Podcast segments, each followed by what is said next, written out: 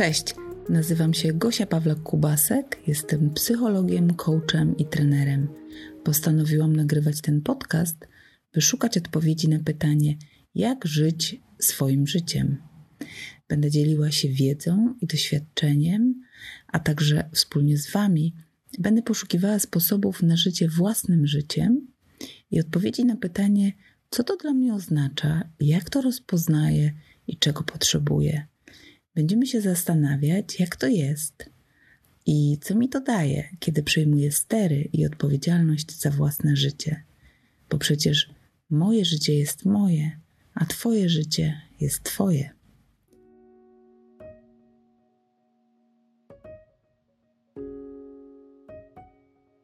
Witajcie w ósmym odcinku mojego podcastu, po mojemu.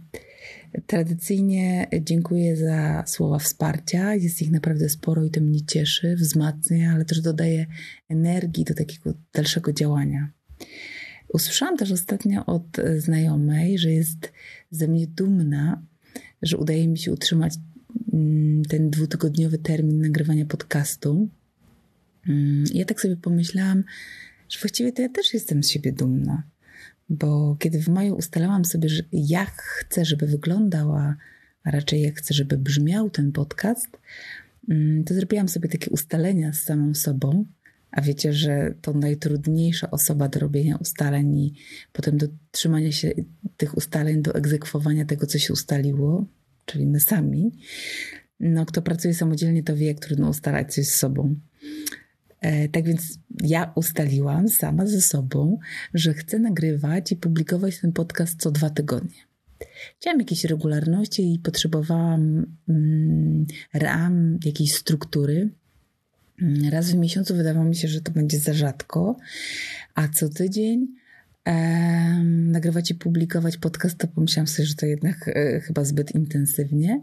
Więc padło na taki dwutygodniowy rytm, co okazuje się i tak dość intensywne dla mnie, bo powiem Wam, że przy tych wszystkich innych rzeczach, które robię, mm, jeszcze przy tym, że kiedy siadam do nagrywania, to naprawdę, słuchajcie, wydaje mi się, że dopiero co nagrywałam, a przecież minęły już dwa tygodnie, bo nagrywam równo co dwa tygodnie.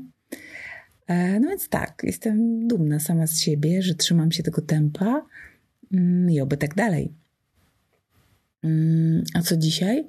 Dzisiaj chcę porozmawiać y, o czymś, co jest nierozłącznie powiązane z życiem, własnym życiem, czyli o autonomii. Mm, poczucie autonomii jest niejako, mm, leży niejako u podstawy niezależnego działania. Tak mi się wydaje. W poprzednim odcinku podcastu mówiłam o tym, że często jest tak, że kiedy już doszliśmy do takiego momentu w naszym życiu i do takiej świadomości, że chcemy działać, chcemy żyć po swojemu, to okazuje się, że właściwie nie wiemy, jak miałoby to wyglądać. Mm, I to, co może być tego przyczyną, mm, czyli to, czego nam wtedy brakuje, to poczucie autonomii, właśnie. tej autonomii jako elementu samodzielności i sprawczości. A czym jest autonomia? Mm, specjalnie sprawdziłam w słowniku i powiem Wam, że słowo autonomia e, pochodzi od starogreckiego słowa autonomia, właśnie i oznacza możliwość stanowienia norm samemu sobie, samodzielność prawną. Używa się tego słowa oczywiście w wielu dziedzinach i właśnie w zależności od y, dziedziny, od kontekstu może ono mieć różne znaczenia, ale zawsze oscyluje gdzieś w obszarze takich znaczeń jak y, suwerenność, niezawisłość, niezależność, samorządność. A co to oznacza dla jednostki? Co to oznacza dla ciebie, dla mnie? Mm, oznacza to to, że człowiek czujący własną autonomię mm, umie decydować o sobie, mm, podejmować różne decyzje, w szczególności niezależnie od innych, ustala własne normy, granice, zasady działania, mm, nie ulega wpływom innych, potrafi myśleć i działać niezależnie. Oczywiście wszystko to w poszanowaniu innych ludzi i tych wspólnych norm. A co to oznacza w praktyce? mm, przychodzi mi do głowy taka, mm, takie porównanie mm, geopolityczne, bym powiedziała. No wyobraźmy sobie y, Unię Europejską. W skład której wchodzą różne europejskie państwa. Aktualnie jest ich 27 y, tych różnych państw. No więc wchodząc do Unii Europejskiej, rządy tych państw zgodziły się na pewne wspólne dla wszystkich normy i zasady i na to, że będą, i, ich, że będą je respektować. E, jednocześnie mm, każde z państw w wielu obszarach e, utrzymało tą właśnie autonomię, czyli zachowało prawo do samodzielnego podejmowania decyzji. Mm, do działania i ustalania własnych norm, na które inne państwa nie mają wpływu, o ile oczywiście nie łamią one ogólnie przyjętych tych wspólnych norm i zasad. Czyli jako państwo mamy autonomię, możemy decydować o sobie, ale jednocześnie, będąc członkiem Unii Europejskiej, zgadzamy się też na wspólne y, prawa, normy, zasady. No i podobnie jest z nami, ludźmi. Czyli tworzymy różne grupy społeczne, różne takie unie, można by powiedzieć. Czyli mm, tworzymy rodziny, zespoły, drużyny, grupy, jakieś przyjacielskie, grupy znajomych, sąsiedzkie i tak.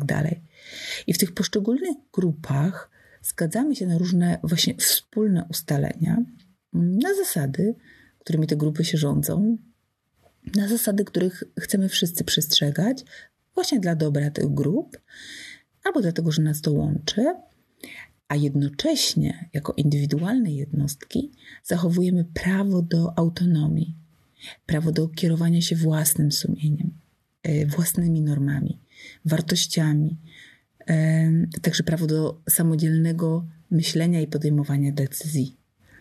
Mm, no i wszystko to wygląda i działa dobrze teoretycznie, bo w praktyce okazuje się, że nie potrafimy mm, z tej naszej autonomii korzystać, albo nawet, mm, nawet nie czujemy, że ją mamy. Nie potrafimy myśleć samodzielnie, często ulegamy wpływom innych osób, mm, nie umiemy podejmować własnych decyzji, boimy się odpowiedzialności, no i nie wiemy, czego chcemy. A dlaczego tak się dzieje? Mm, najprawdopodobniej e, dzieje się tak dlatego, że nie doświadczyliśmy możliwości wykształcenia się w nas takiego właśnie poczucia autonomii. Czyli w procesie mm, dorastania i wychowywania w naszym domu rodzinnym, szkole czy środowisku zostaliśmy po prostu, mm, jakby to powiedzieć, ograbieni z takiego poczucia, zostaliśmy ograbieni z autonomii. E, czytam właśnie książkę mm, psycholożki Joanny Flis, Co ze mną nie tak, w której ta potrzeba autonomii wymieniona jest jako jedna z ośmiu podstawowych potrzeb dzieciństwa, obok y, potrzeby fizjologicznej, bezpieczeństwa, y, poczucia własnej wartości, przynależności i więzi, autoekspresji, realnych ograniczeń i y, potrzeby adekwatności. I właśnie mm, zaspokojenie tych potrzeb w dzieciństwie pozwala dziecku wyrosnąć na takiego dojrzałego i zdrowego dorosłego.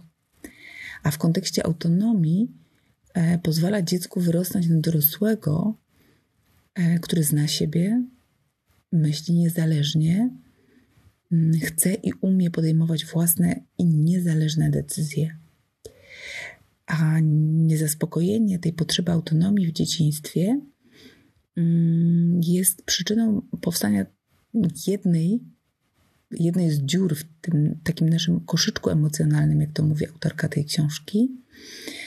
E, mi się akurat bardzo podoba ta metafora, bo ona dobrze obrazuje to, e, że przez życie idziemy właśnie z takim koszyczkiem e, i zbieramy do niego wszystko, co po drodze. Wychowanie, edukację, słowa, które słyszymy, które do nas docierają, które są do nas skierowane, albo są o nas, nie zawsze do nas, e, doświadczenia, relacje. i wszystko, co nas spotyka. A to, co zbierzemy do tego koszyczka, wpływa na nas, na to, jakimi jesteśmy dorosłymi, jak sobie radzimy w tym dorosłym życiu. No i jeśli nasz koszyczek ma dziury powstałe w dzieciństwie, właśnie przez niezaspokojenie potrzeb, no to potem, ile byśmy do niego nie włożyli, to będzie to wypadało, a koszyczek będzie wciąż pusty. A jedną z potrzeb niezbędnych do zaspokojenia w dzieciństwie jest właśnie ta potrzeba autonomii. Kiedy pojawiają się trudności e, w, tej, w zaspokajaniu tej potrzeby, albo mm, dlaczego, z jakiego powodu pojawiają się te trudności. Mm, no na przykład wtedy, w dzieciństwie oczywiście, wciąż e, mówimy o dzieciństwie, wracamy do tego czasu, czyli na przykład wtedy, kiedy rodzice są zbyt kontrolujący, nadmiernie wymagający, bardzo krytyczni czy autorytarni, czyli tacy, którzy nie pozwalają dziecku podejmować własnych decyzji, no bo przecież oni jako rodzice wiedzą najlepiej,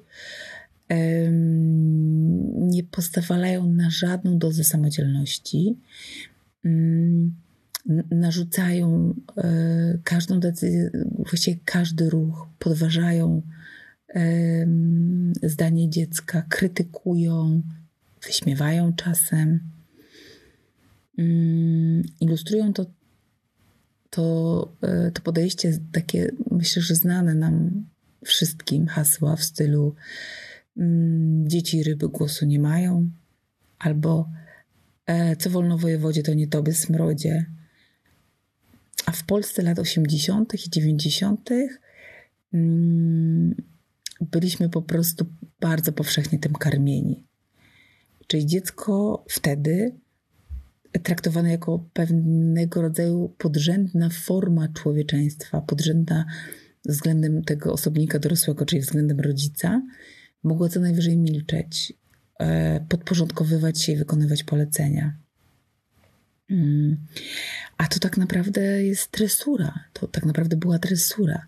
Zamykanie przestrzeni na dyskusję, na doświadczanie, na błędy, wreszcie na rozwój własnego ja.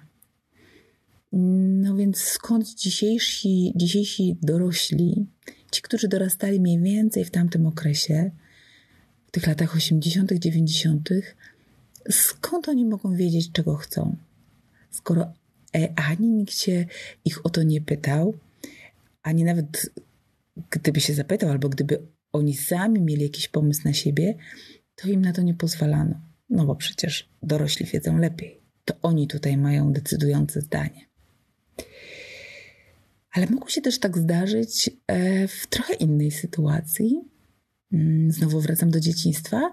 E, na przykład wtedy, kiedy rodzice postępowali zupełnie odwrotnie do tego pierwszego te, e, przykładu, który dałam. Czyli tacy rodzice, jeśli mieliśmy takich rodziców, którzy byli na przykład nadopiekuńczy, i na nic dziecku nie pozwalali. Właściwie wyręczali je we wszystkim. E, nie mieli żadnych oczekiwań, nic od niego nie oczekiwali, ale też e, na przykład tworzyli taką zbyt bliską, wręcz symbiotyczną więź, która utrudniała potem dziecku taką naturalną w procesie rozwojowym separację właśnie od tego rodzica, to, to poznawanie siebie, mm, to właśnie wyodrębnianie się tej autonomii. No więc dziecko, które wyrosło w takiej rodzinie, też nie będzie wiedziało, czego chce, bo ono trochę z, innych powodów, ale też nie miało możliwości sprawdzenia siebie, y, popróbowania, nie miało możliwości odkrycia, doświadczenia swojej sprawczości, poczucia tego, że ma wpływ, że jest kompetentne, albo że te kompetencje y, może rozwijać.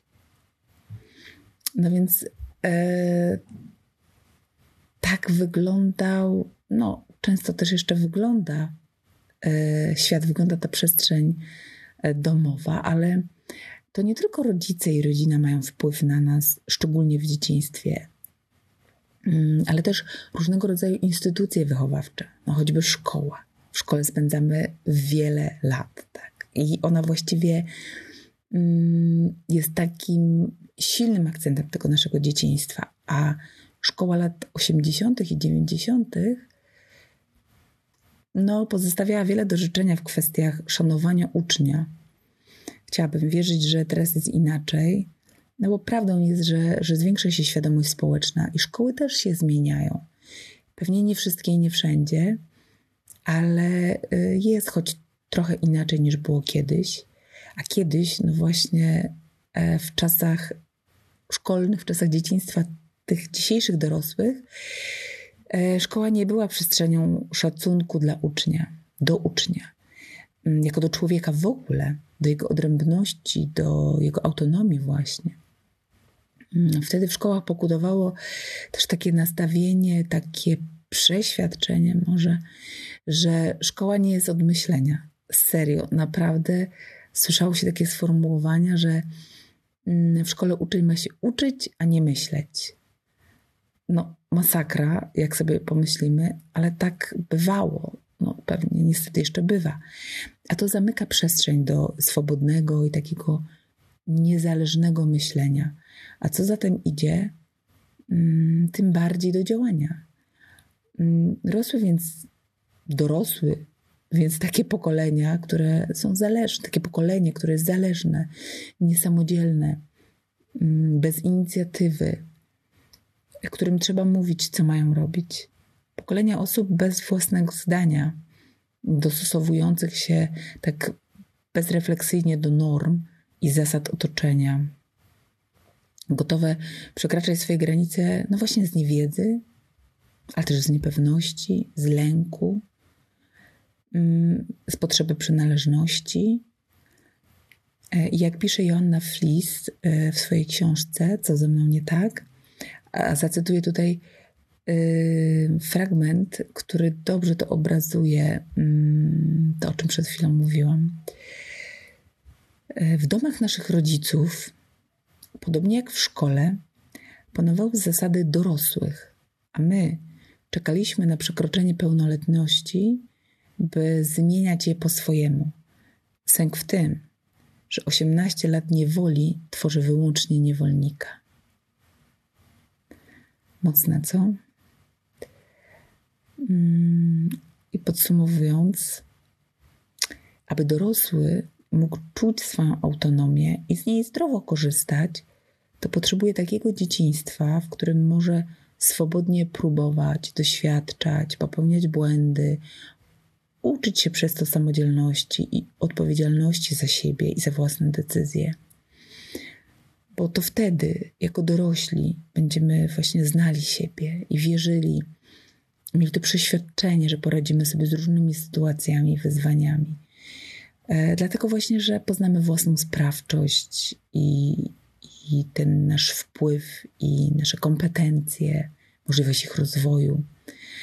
A także, co najważniejsze, będziemy umieli myśleć i działać samodzielnie, w zgodzie z sobą, a nie w takim dostosowywaniu się do innych, albo e, z, z powodu z nieznajomości siebie, albo z lęku przed odrzuceniem, na przykład.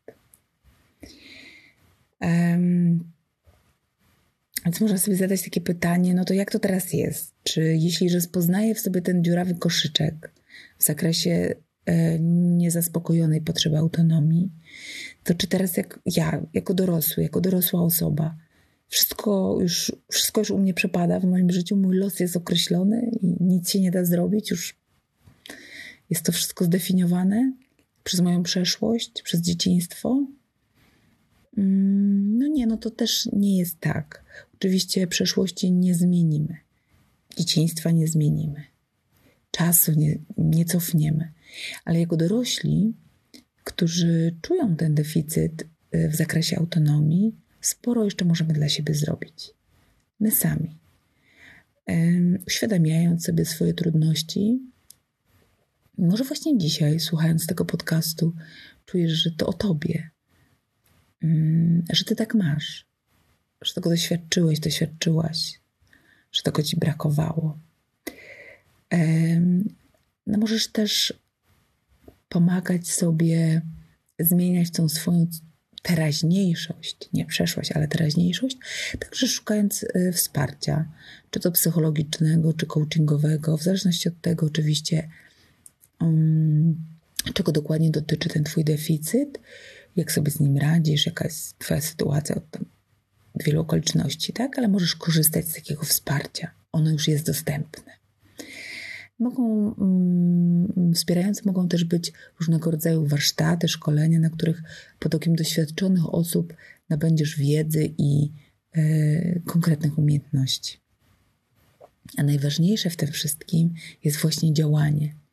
Świadomość i wiedza oczywiście są ważne, bardzo ważne.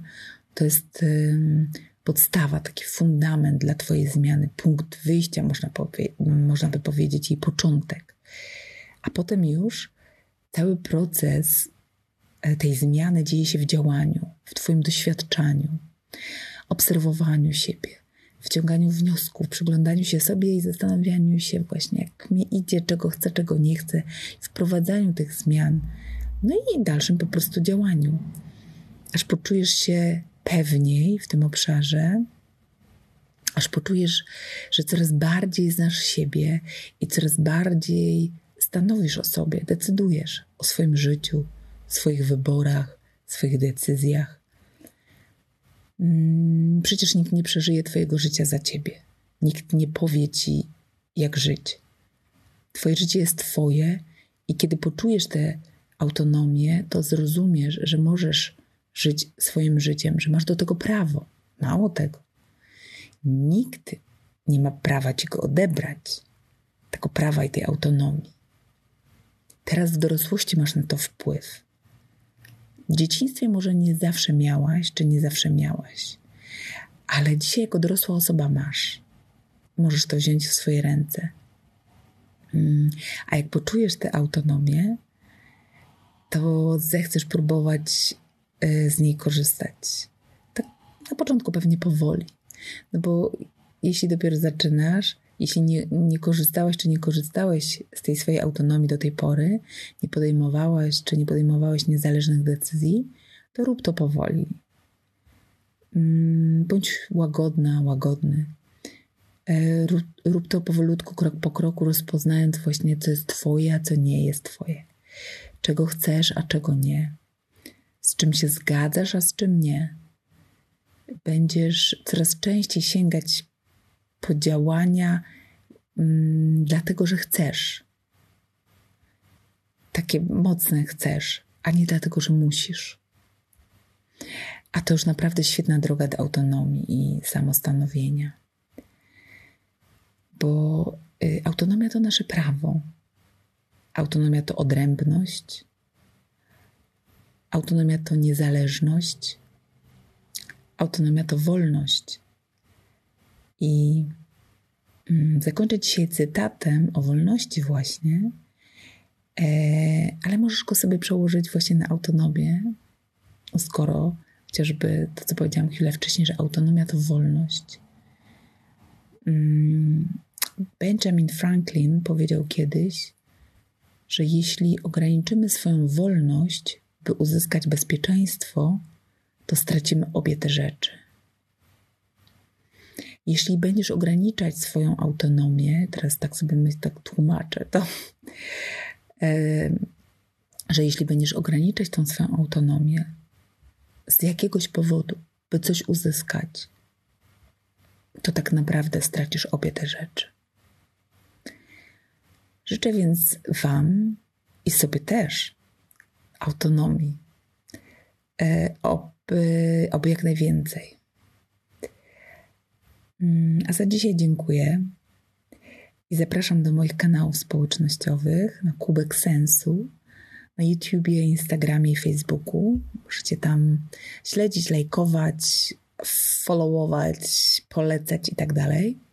Tam też znajdziecie więcej dobrych treści. Dziękuję. Mm, do usłyszenia za kolejne dwa tygodnie.